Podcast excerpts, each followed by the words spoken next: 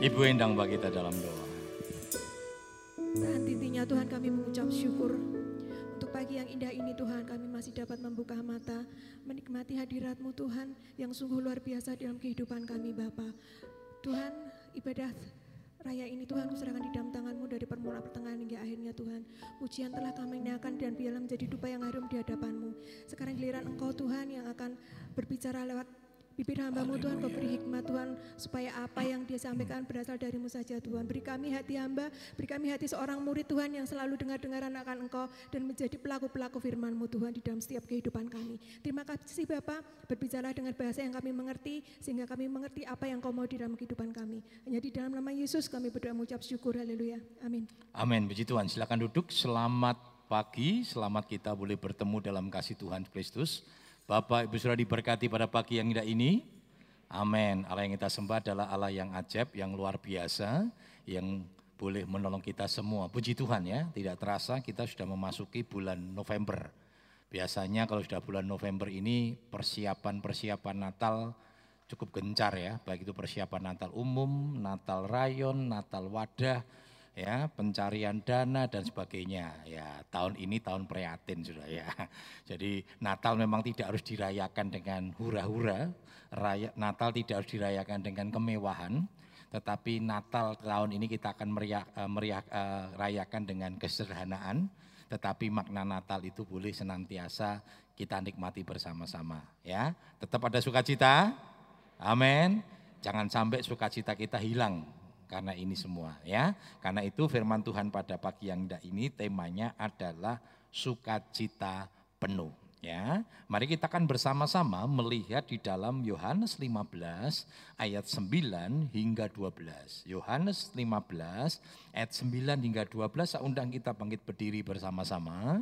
Nanti kita akan membaca secara bergantian. Saya membaca ayat yang ganjil, Bapak Ibu Saudara membaca ayat yang genap ya. Yohanes 15 ayat 9 hingga 12. Demikian firman Tuhan. Seperti Bapa telah mengasihi aku, demikianlah juga aku telah mengasihi kamu. Tinggallah di dalam kasihku itu.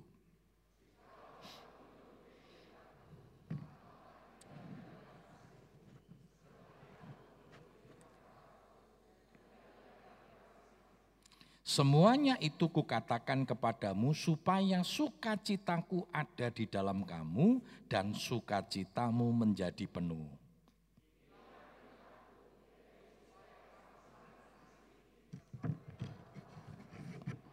Puji Tuhan, silakan duduk. Ya, tema kita pada pagi yang indah ini sukacita penuh. Apa arti sukacita penuh? Ya, penuh di dalam bahasa Yunaninya ya next bisa ditampilkan. Penuh dalam bahasa Yunaninya itu menggunakan kata plero ya. Plero saudara ya. Pengertiannya sempurna. Kasih yang sempurna. Tadi dikatakan sukacitaku akan kuberikan kepadamu dan sukacitamu penuh. Jadi sukacita yang datangnya dari Tuhan itu sifatnya sempurna. Lalu memenuhi ya memenuhi jadi sukacita itu dari Tuhan itu akan memenuhi kehidupan kita. Ya, lalu yang ketiga artinya menggenapi, ya, menggenapi artinya itu digenapkan. Semua janji Tuhan itu semua akan digenapi. Ya, kalau janji manusia mungkin ada banyak hal yang kita tidak bisa genapi. Ada banyak janji-janji kita kepada istri kita, mungkin ada banyak janji-janji kita kepada anak-anak kita atau kepada orang lain yang mungkin sampai hari ini kita belum bisa menggenapi. Kepada orang tua mungkin ya, belum bisa kita menggenapi bukan karena kita tidak mau menggenapi, tetapi memang kemampuan kita mungkin terbatas untuk bisa menggenapi itu. Karena itu kalau saudara pernah uh, apa suaminya janji, anaknya janji, istrinya janji, orang tuanya janji, kalau sampai hari ini belum dipenuhi, ya nggak usah marah. Ya, karena memang kita sebagai manusia mungkin punya keinginan untuk memberikan sesuatu yang kita janjikan, tetapi kadang kita memiliki keterbatasan. Tetapi Tuhan tidak. Setiap firman di dalam kebenaran firman Tuhan itu tidak ada yang tidak digenapi. Semuanya pasti digenapi, termasuk sukacita Tuhan. Nah sukacita Tuhan tadi dikatakan sukacita yang sempurna. Artinya apa? Sukacita yang sempurna atau sukacita penuh itu artinya sukacita yang tidak dipengaruhi oleh kondisi apa pun. Jadi sukacita Tuhan itu tidak dipengaruhi oleh kondisi apa pun. Dalam keadaan apa pun tidak membuat sukacita kita hilang. Ya, itu yang penting sudah. Nah nanti kita melihat bersama-sama saudara ya. Kita melihat bersama-sama. Orang benar akan selalu memiliki sukacita penuh. Kenapa dikatakan orang benar? Orang benar itu pasti hidupnya sesuai dengan kehendak Tuhan. Orang benar akan selalu memiliki sukacita penuh. Coba kita lihat dalam Filipi 4 ayat 4 hingga yang ketujuh. Filipi 4 ayat yang keempat sampai yang ketujuh. Bersukacitalah senantiasa di dalam Tuhan. Sekali lagi kukatakan, bersukacitalah. Hendaklah kebaikan hatimu diketahui semua orang. Tuhan sudah dekat. Janganlah hendaknya kamu khawatir tentang apa pun tujuan, tetapi yang nyata ialah dalam segala hal keinginanmu kepada Allah dalam doa dan permohonan dengan ucapan syukur. Demikian sejahtera Allah yang melebih, meliputi segala akal dan memelihara hati dan pikiran dalam Kristus Yesus. Damai sejahtera Allah yang melampaui segala akal akan memelihara hati dan pikiranmu dalam Kristus Yesus. Luar biasa sudah. Ayat ini kan sering kali kita dengar, tetapi kita hanya sepotong di ayat 4 saja. Paulus berkata kepada jemaat di Filipi, bersukacitalah kamu Ya, sekali lagi kukatakan bersukacitalah. Lalu banyak para pen, e, penyampai firman katakan, wah ini luar biasa ini. Paulus sampaikan kepada jemaat di Filipi dan kita tahu Paulus punya pengalaman yang sangat tidak enak dengan kota Filipi karena dia pernah di penjara ya bersama dengan Silas. Tetapi ketika di penjara, Paulus memilih untuk tetap bersukacita. Ya, nanti kita lihat kenapa Paulus tetap bersuka cita di tengah kondisi yang tidak nyaman, ya, di tengah kondisi yang tidak enak. Ya, kenapa dia bersuka cita? Satu, ketika dia di penjara itu bukan karena kesalahan. Banyak orang masuk penjara nangis sudah nyesel, ya. Ada yang bilang waduh anakku masih kecil tolong ditangguhkan. Loh waktu gaya dosa ora lali sudah. Waktu korupsi ndak inget sama anak-anaknya sudah ya. Tapi waktu ditangkap anak saya masih kecil saya masih menyusui piye caranya karepmu hukum tidak mengenal itu saudara ya. Hukum tidak mengenal itu. Harus semua harus dipertanggungjawabkan kalau hukum apa namanya mengenal belas kasihan saudara ya. Baru masuk ibu e stres saudara ya, mungkin anak yang kena narkoba dibawa ke penjara, ibu e stres ya, sakit, lalu kita nggak bisa ngomong, kasihan pak, ibunya di rumah sakit mikir ke anak Eki, ya, yang di penjara nggak bisa saudara, nggak bisa itu. Nah, tetapi Paulus sama Silas kenapa tetap bersuka cita? Karena Paulus Silas itu di penjara karena kehendak Tuhan, karena nama Tuhan. Ya, jadi kalau kita dihukum karena kita berbuat dosa ya bertobat, minta ampun sama Tuhan. Tetapi ada kalanya Tuhan izinkan kita menderita karena nama Tuhan. Nah kita lihat saudara, Paulus ini walaupun dia menderita bersama Silas dengan dengan apa karena nama Tuhan di penjara dan penjaranya tidak enak seperti sekarang saudara. Ya penjara-penjara sekarang ini kan luar biasa ternyata ada kelas-kelasnya, bahkan iso disewo. Kan kita sudah melihat ya beberapa tayangan beberapa tahun yang lalu. Jadi ruangannya, pimpinannya bisa disewo, iso nggo pedikur, menikur, ya kalau kukur-kukur sudah ya. Luar biasa sudah. Kita aja meh pedikur, menikur, radeng penjoro ya angel sudah ya, abot sudah ya. Ini di penjara bisa, bisa buat karaokean, ya luar biasa sudah. Nah penjaranya pada zaman itu tidak, ya penjara itu buat biasanya dipakai uh, apa namanya di bawah tanah dan itu lembab. Ya, saya tidak ngerti oke tikus ora sudah ya. Walah, saudara saya sama tikus itu sebenarnya nggak takut sudah, cuma nggak enak aja lah pakai ibu sudah ya. Ono tikus, ono kecoa, ya bayangin sudah ya. Ibu-ibu ini wanita-wanita ini kan sering kali gitu, kecoa rong meter girap-girapi di sini sudah. Wah, tak pikir apa kecoa ini ngono sudah ya. Lihat kecoa, lu ada loh sudah ya. Lihat kecoa tuh udah girap-girap dulu ulet saudara, ya ulet ulet jalan di situ kami Padahal uleti melakukan dengan cekat, cekit, cekat, enggak, enggak, enggak kenceng loh, tapi girap-girap, dengkelan saudara. Ya dengkelan saudara. Nah, saya ingin membayangkan saja saudara, penjaranya Paulus dan Silas itu penjara bawah tanah yang begitu enggak menyenangkan. Tetapi kenapa Paulus tetap bersuka cita? Nah kuncinya di dalam ayat yang ketujuh tadi dikatakan apa? Damai sejahtera Allah yang melampaui segala akal itu akan memelihara kita. Ini sukacita penuh saudara. Kenapa di tengah kondisi yang sulit, di tengah kondisi yang tidak enak kita tetap ada sukacita karena damai sejahtera Allah itu yang melampaui akal akan memelihara kita. Saudara dan saya akan dipelihara dengan damai sejahtera Tuhan. Seharusnya stres. Dan mungkin secara dunia ketika kita menghadapi tekanan, menghadapi persoalan stres, lumrah, biasa. Tapi ketika damai sejahtera Allah itu melingkupi hidup kita. Damai sejahtera Allah itu akan memelihara hati dan pikiran kita. Saya pernah saksikan ada seorang uh, teman saya, ya waktu itu mau nikah saudara. Ya, tahu-tahu kurang enam bulan mau nikah, dia sakit. Waktu dicek, maaf bicara dia terkena kanker apa kandungan. Sehingga dokter sarankan diambil.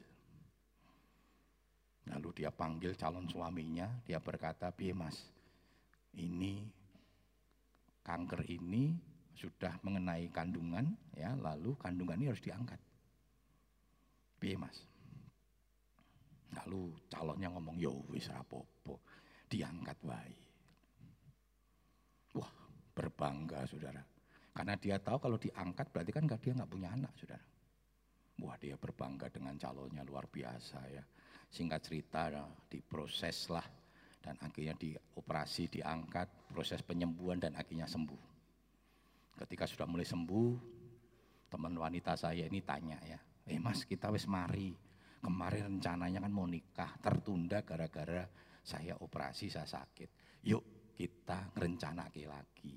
Wah sang calon suaminya kok rasanya merang-mering sudah ya. Nanti dulu rasa ke susu ya.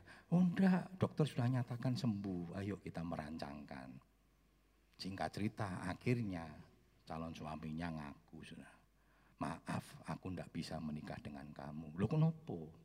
Karena kamu tidak mungkin bisa punya anak. Sementara saya pengen punya anak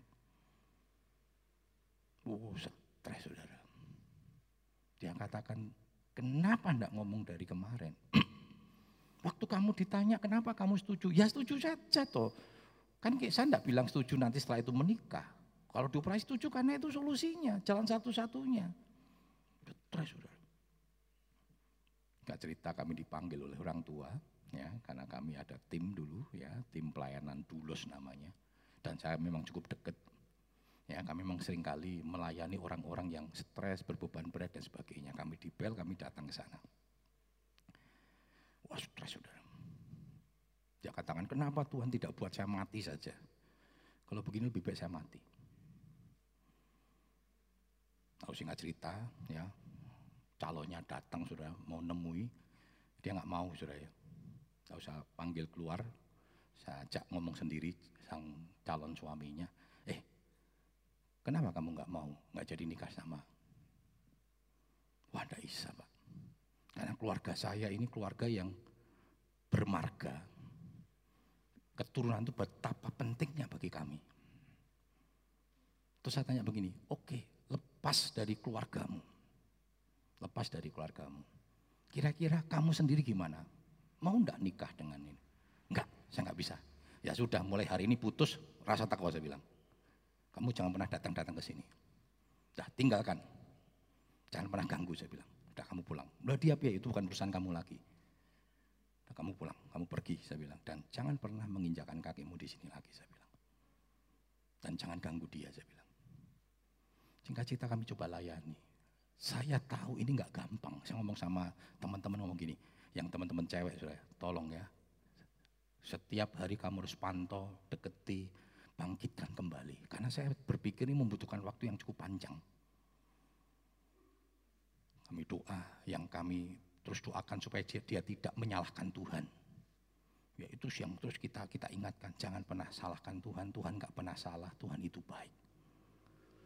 Dan akhirnya kira-kira sudah mulai menjelang malam, ya sudah mulai jam 10-an kami doakan. Saya katakan kamu istirahat, ya kamu istirahat, kamu berdoa, biar roh kudus yang berikan penghiburan. Kami berdoa saudara waktu itu. Saya nggak bisa banyak ngomong. Saudara kalau nggak ngadepin orang-orang model begini saudara, jangan banyak ngomong. Lebih baik banyak berdoa, betul nggak saudara? Orang usah sedih, orang sedih, orang ngalami, coba gue ngalami, betul nggak saudara? Orang yang sakit parah, nggak usah banyak ngomong, lebih baik banyak berdoa. Sudah sakitnya parah, oh coba di ora popo, Tuhan itu baik, ora popo piye, ora ngalami. Betul nggak saudara? Jadi kalau ketemu dengan orang-orang begini sakit, stres yang berat, nggak usah banyak ngomong. Lebih baik banyak berdoa. Saya nyatakan begini sama Tuhan, Tuhan kami terbatas. Saya nggak bisa memberikan penghiburan. Kata-kata saya terbatas, hikmat saya terbatas. Tetapi roh kudus punya hikmat yang tidak terbatas, yang mampu akan memberikan penghiburan yang datangnya dari Tuhan. Amin. Ojo suwe-suwe Saudara. Wis loro kelaran sembayangi sak jam penyembahan barang. Saudara. Step-step Saudara. Sudah jangan banyak banyak ini, lebih banyak berdoa sudah istirahat. Saya berpikir sama teman-teman ini butuh waktu, sebulan, dua bulan, tiga bulan. Besok pagi saudara, malam-malam waktu itu kami ada acara latihan, dia ikut seperti vokal grup gitu saudara, kami ada latihan. Dia ikut juga saudara yang ceweknya ini. Nah, kita bilang nanti berlatihan Dewi ke sana. Kita ke sana lagi, kita doakan lagi. Eh, eh saudara, latihan vokal grup teko. Kita sampai ndelongop saudara. Pedine nek teko karena stres saudara. Guyang guyu dewe, anu dewe saudara. Saya cukup kaget. Waktu kita kaget lihat dia datang kaget itu kafe. Ngapain? Kenapa kok kalian tuh kok lihat saya kok kayak omong bingung katanya. Saya bilang ora apa-apa gue, ora apa-apa. Ora stres, ora kata saudara. Dan dia katakan roh kudus yang memberikan penghiburan dalam hidup saya. Dan semalam saya berdoa sama Tuhan dan saya percaya ini bagian dari rencana Tuhan. Kenapa bukan ketika menikah? Kita sudah tahu kualitasnya. Coba nek saya menikah.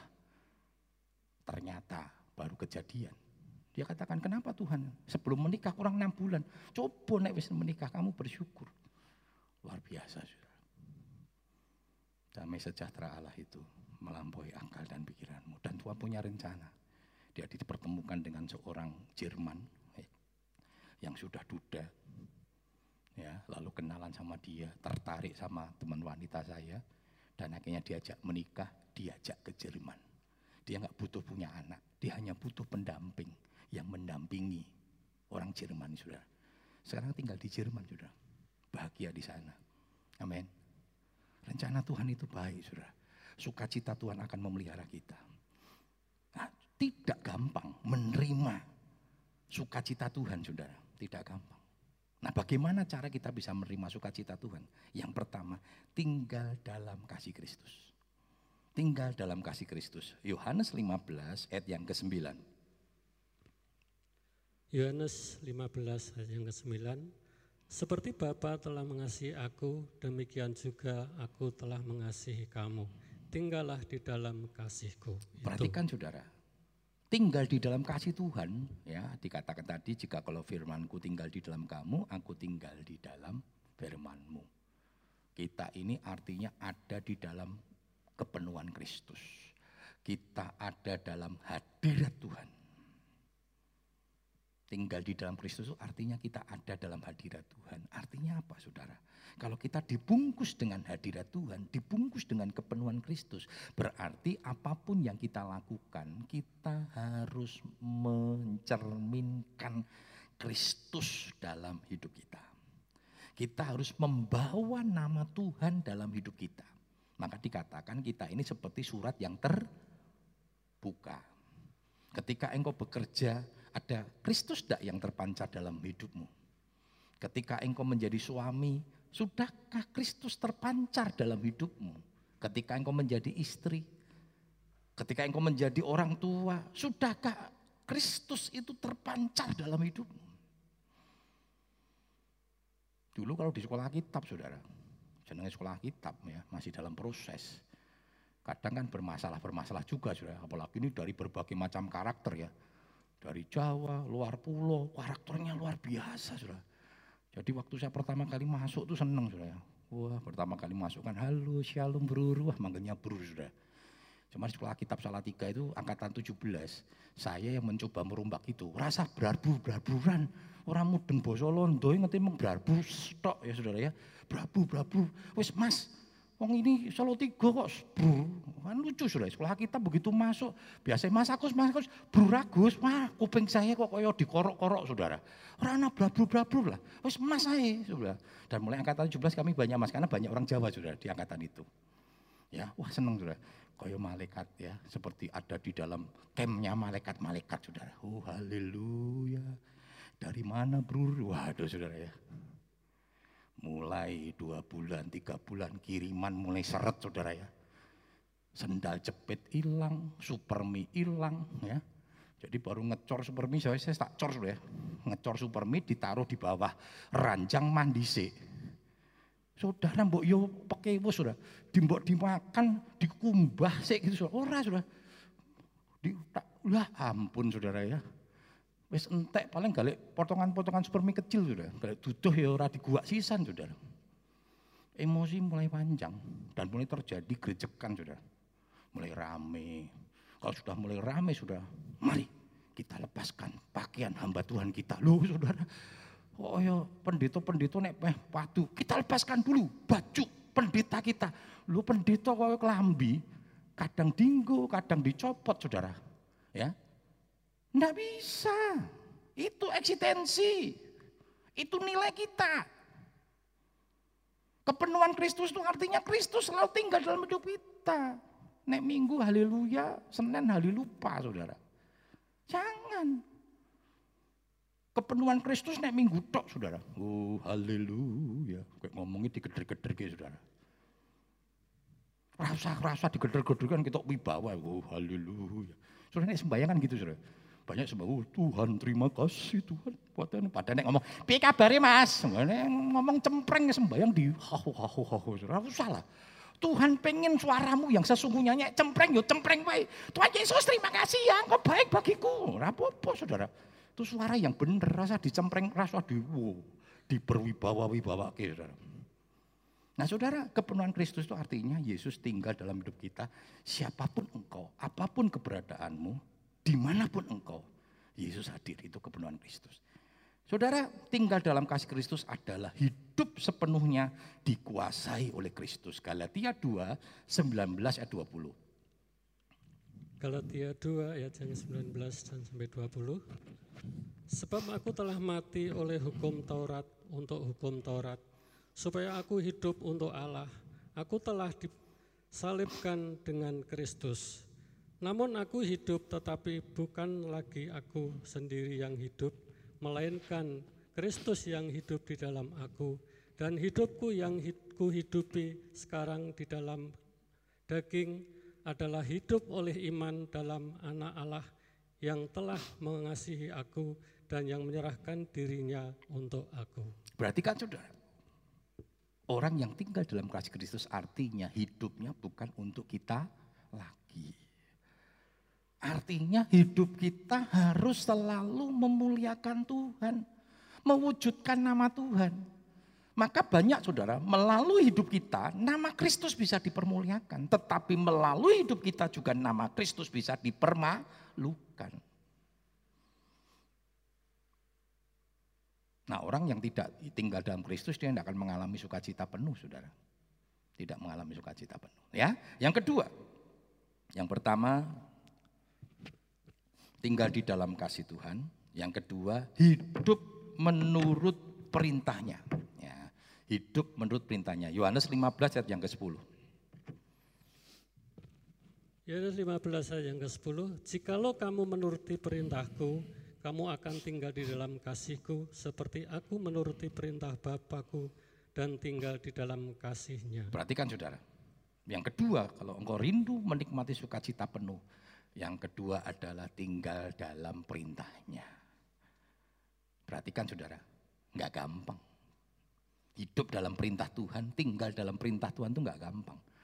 Wong perintahi manusia aja sering kali kita langgar, betul nggak sudah? Perintahnya pemerintah yang kelihatan aja sering kali kita langgar. Ini kan baru ramai sudah protokol kesehatan. Jadi ada apa namanya sidak-sidak sudah.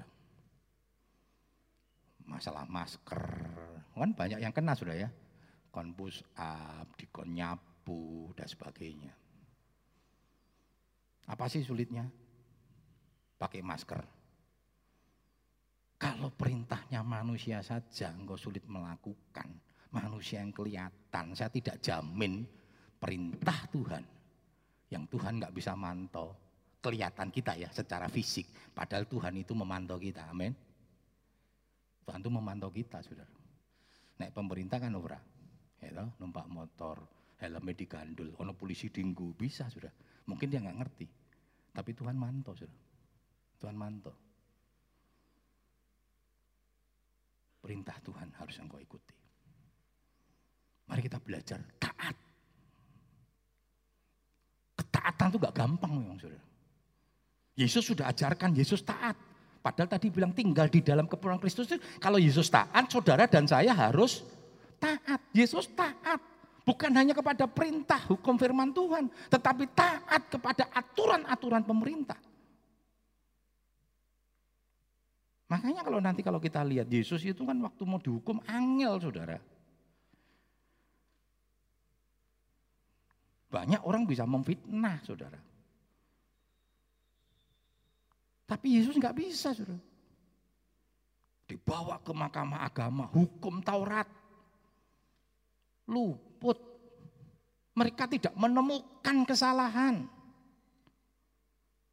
Dibawa ke Pilatus hukum ketatanegaraan Romawi. Dicek sana cek sampai Pilatus kan ngomong, kenapa kau bawa kepadaku orang yang nggak bersalah? Bagaimana mungkin aku menghukum orang nggak bersalah?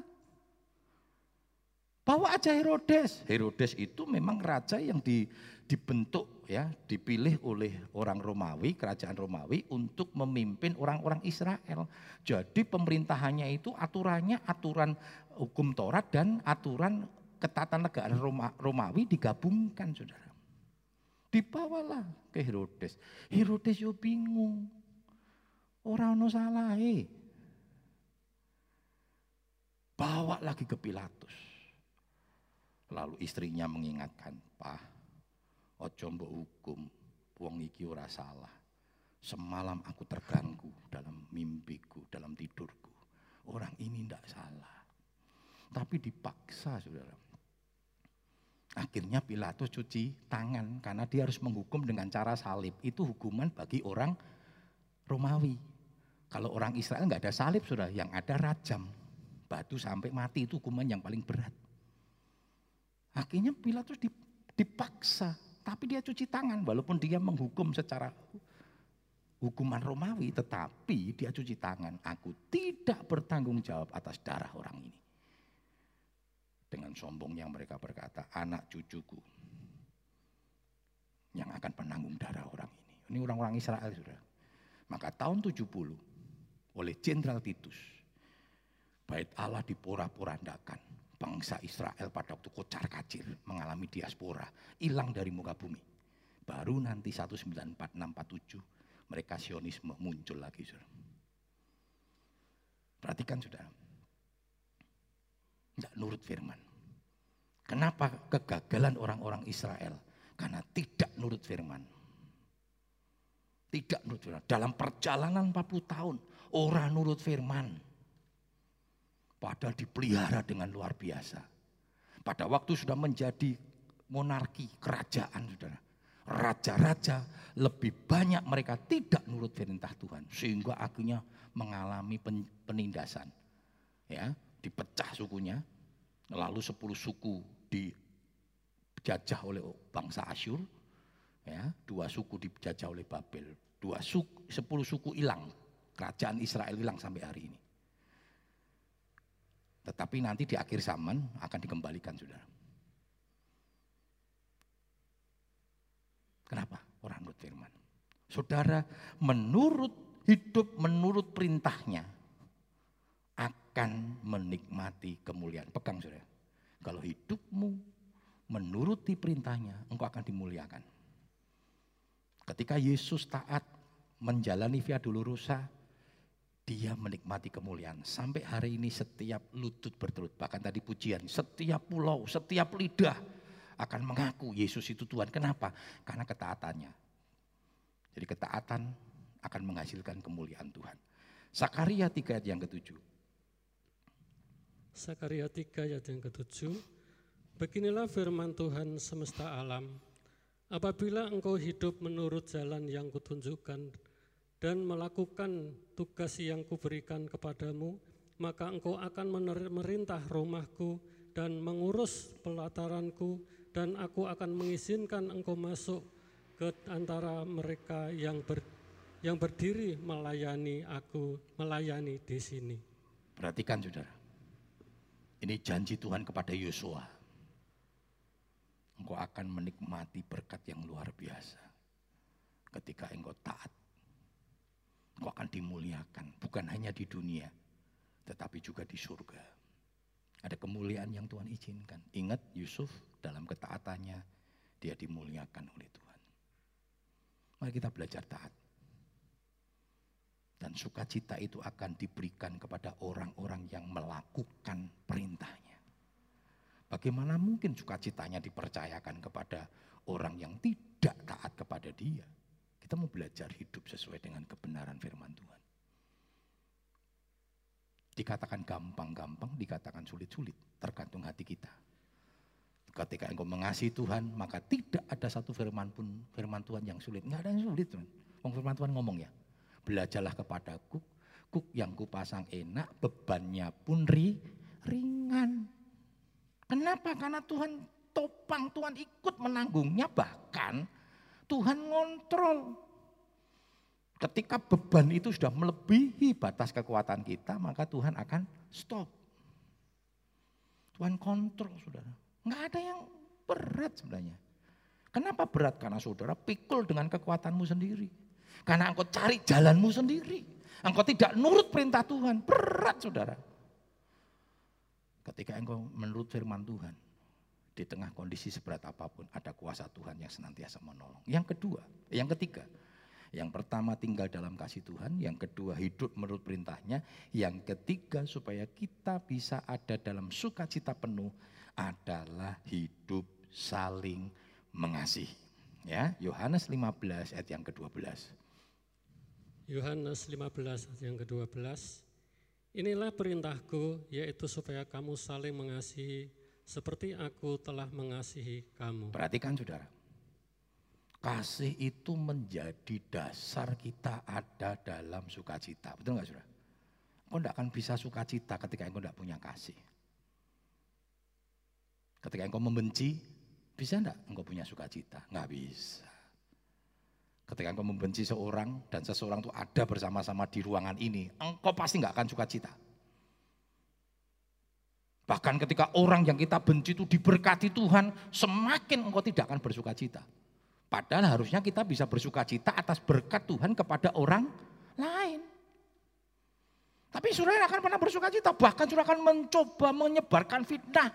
Ya, ketika dia dapat mobil, lah paling ngutang, paling paling tengah jalan resum bayar. Wah, elek banget saudara. Karena itu firman Tuhan katakan apa? Akar pahit itu saudara, mencemarkan dan membuat kerusuhan. Kenapa orang bisa punya akar pahit? Karena nggak punya kasih. Tidak memelihara kasih, tidak hidup sesuai dengan kehendak Tuhan. Kalau engkau hidup tinggal dalam kasih Tuhan, engkau nurut firman Tuhan, maka kasih itu akan senantiasa menguasai hidupmu. Jangan sampai kita tidak memiliki kasih, saudara. Walaupun di hari-hari akhir ini kasih itu sudah menjadi tawar. Ya, di akhir zaman dunia akan kehilangan kasih. Kasih ini sudah mulai hambar sudah. Alkitab katakan ya dalam Matius 24, 12, 13. Matius 24 ayat yang ke-12 dan 13.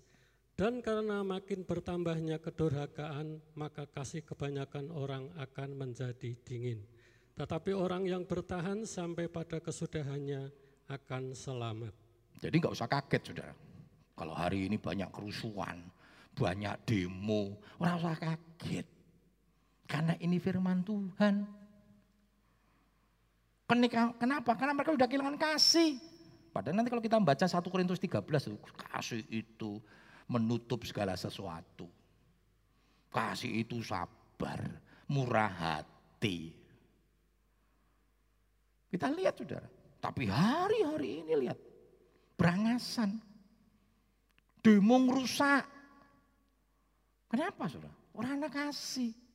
Harusnya sayang ya mengasihi ya. Wah tak iman-iman ki, sing bangun pemerintah. Pemerintah itu juga ada uang kita.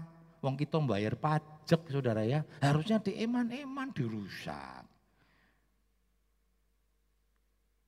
Kenapa? Orang duit kasih.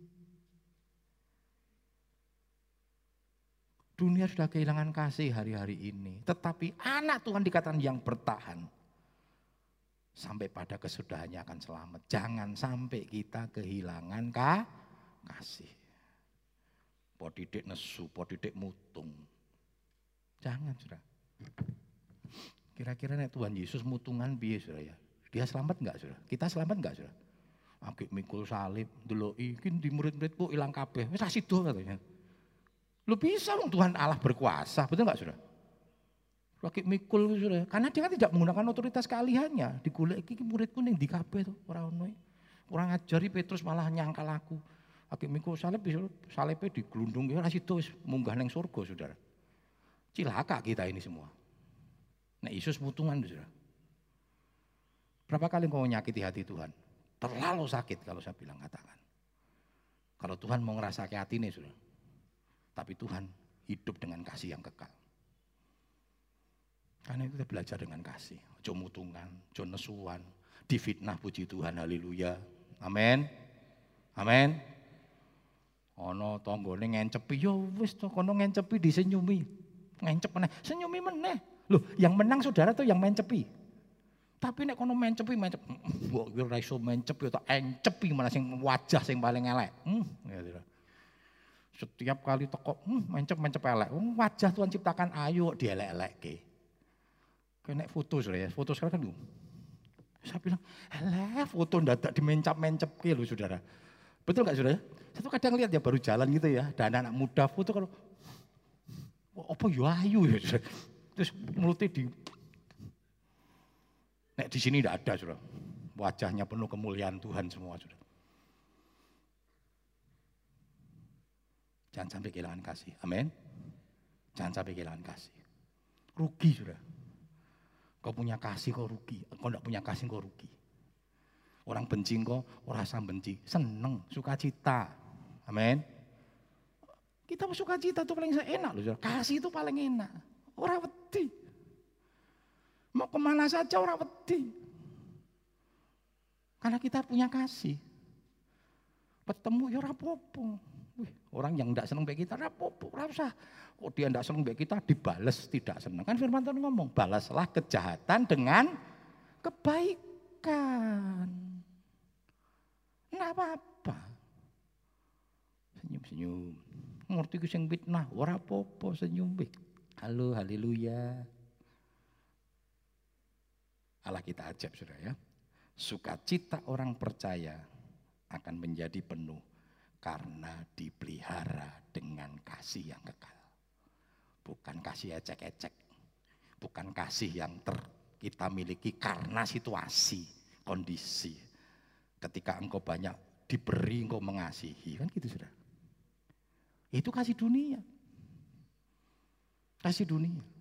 Saya senang memberi sudah, senang membantu. Saya ada program setiap bulan nengok beberapa hamba Tuhan yang sakit, yang membutuhkan kita bantu. Tapi jangan punya motivasi membantu karena orang itu harus mengasihi kita. Enggak. Jadi ketika kita bantu satu kali orang yang kita bantu, orang itu tidak bales budi sama kita, ora popo. Enggak masalah. Karena kita memberi bukan karena punya motivasi apa pun. Motivasi kita cuma satu. Supaya nama Tuhan dipermuliakan dan kita mewujudkan kasih Tuhan yang kita sudah terima dari itu Tuhan. Ya, sudah kalau engkau membantu seseorang satu kali orang itu tidak satu kali menyakiti engkau enggak usah loro hati. Orang ngerti yo. Zaman dek ben kae Coba nih orang tak bantu ora iso ngontrak kowe. Begitu berhasil lali mbek aku. Ah, berkatmu hilang. Berkat yang kau pernah tabur dulu menjadi hilang karena engkau pam pamrih. Ketika engkau sudah membantu habis-habisan orang itu tidak baik sama kita. Haleluya puji Tuhan. Berarti berkatnya yang Tuhan akan berikan kepada kita. Karena Tuhan tidak pernah berkepotangan. Sudah. Jadi yang kita tabur itu mandang Tuhan, ojo mandang manusia. Neng nek mandang manusia kecewa.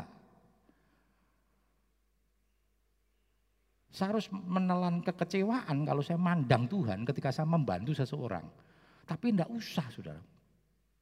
Enggak usah. Karena kita dipelihara oleh Tuhan. Dengan kasih yang kekal. Bukan kasih ecek-ecek. Yang sebentar datang, sebentar berlalu. Tidak kasih yang besar. Yeremia 3 ayat 2 hingga yang ketiga. Yeremia 3 ayat 2 sampai 3. Layangkanlah matamu ke bukit-bukit gundul dan lihatlah. Yeremia. Betul. Yeremia 3 ayat 2 dan 3. Betul. Coba dibaca ini aja di itu. Saya bacakan aja ya. Yeremia 3 2 3. Beginilah firman Tuhan, ia mendapat kasih karunia di padang gurun yaitu bangsa yang terluput dari pedang itu. Israel berjalan mencari istirahat bagi dirinya dan jauh Tuhan menampakkan diri kepadanya, aku mengasihi engkau dengan kasih yang kekal. Sebab itu aku melanjutkan kasih setiamu ke kepadamu. Bicara kepada bangsa Israel yang dipelihara oleh Tuhan. Dipelihara dengan kasih yang kekal. Sudah? Kasih Tuhan itu kekal, sudah. Kenapa? Walaupun bangsa Israel jatuh dalam dosa terus, ya, dipukul, dihukum oleh Tuhan. Bangsa yang paling banyak dihukum Tuhan itu bangsa Israel. Saudara. Walaupun bangsa Israel juga yang banyak menikmati kasih karunia Tuhan. Tapi saudara, karena kasih Tuhan itu tidak ecek-ecek. Kasih Tuhan itu kekal. Maka janji Tuhan kepada bangsa Israel terus dipelihara janji bangsa Israel kepada nenek moyang Abraham, Ishak dan Yakub itu dipelihara sampai hari ini. Jadi nggak usah sakit hati kalau Israel itu mendapatkan berkat yang besar, pemeliharaan yang sebesar sampai hari ini walaupun dia hilang sudah hampir dari dari sejak Yesus sampai 2000 tahun sudah ya Israel itu hilang. Tapi namanya nggak hilang toh, betul nggak sudah? Bangsanya wis hilang. Tapi namanya nggak hilang loh Bisa ngumpul lagi, luar biasa. Saudara yang keluarga besar aja saya nggak tahu saya. Berarti kan sudah tidak tidak tidak tidak ketemu saya. Saya tidak tahu. Saudara mampu kenal dengan keluarga besar itu sebatas apa sudah? Paling buyut ya. Buyut aja ya sudah mungkin selali lali sudah ya. Lali. Enggak kenal sudah. Saya punya dari nenek saya, dari uh, dari uh, kakek nenek saya, dari mama saya. Itu sekarang ini hampir 200 kalau dikumpulkan. Jadi kakek nenek uh, mama saya itu punya 10 saudara. Harusnya 14, 4 mati ya, mati ini ono sing trek, ono sing apa di kandungan dan sebagainya, hidup 10. Dari 10 itu ya, saya cucu laki-laki paling besar. Dan sampai ke canggah. Sekarang sudah ada canggah sudah. Karena saya sudah punya buyut. Eh saya punya buyut. Saya punya cucu. Bayangkan saya punya buyut wis tua sudah. Saya punya cucu. Cucu dari kakak saya ya. Jadi itu kan cucu saya. Itu kalau dikumpulkan 200. 200-an. Dan kita punya kebiasaan setiap kali pernikahan itu harus foto sama-sama. Nah, karena Covid kemarin ada yang menikah karena Covid, mereka tanya, "Piye? Ora usah Covid kon kon jaga jarak malah bayangkan itu Biasa kalau panggung di Temanten kan ya memang di Solo besar-besar sudah ya. Itu 200 saya sek-sekan itu. Ada yang pakai kursi, berdiri dan sebagainya. Saya aja sekarang saudara karena ada jarang ngumpul. Kalau dulu waktu nenek saya masih hidup, kakek nenek saya hidup, setiap minggu ngumpul datang ke rumah nenek saya. Dan itu ramai sekali. Setiap lebaran ada villa di Tangmau, kita nginep di sana. Semua.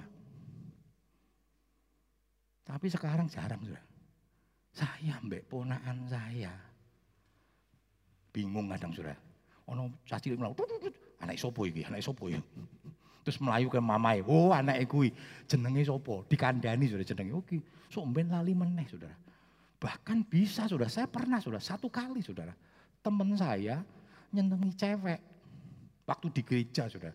Nyenengi salah satu cewek, saya punya teman sahabat cerita, wah cewek kayak ayu yo, wah aku senengi mbak ini, piye carane yo, yo kono saya bilang. Aku mulai ditutke katanya, mulai tutke, oh main di.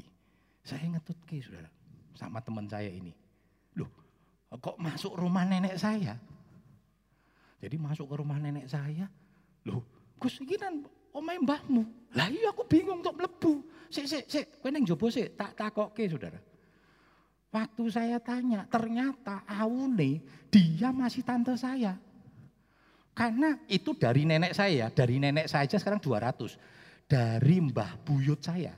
Jadi mbah buyut, jadi um, uh, ibunya nenek saya itu tahun delap, uh, tahun 70 sekian ya tahun mungkin 79 atau 81 saya waktu itu masih, masih SD waktu meninggal anak cucu buyutnya 300 saudara.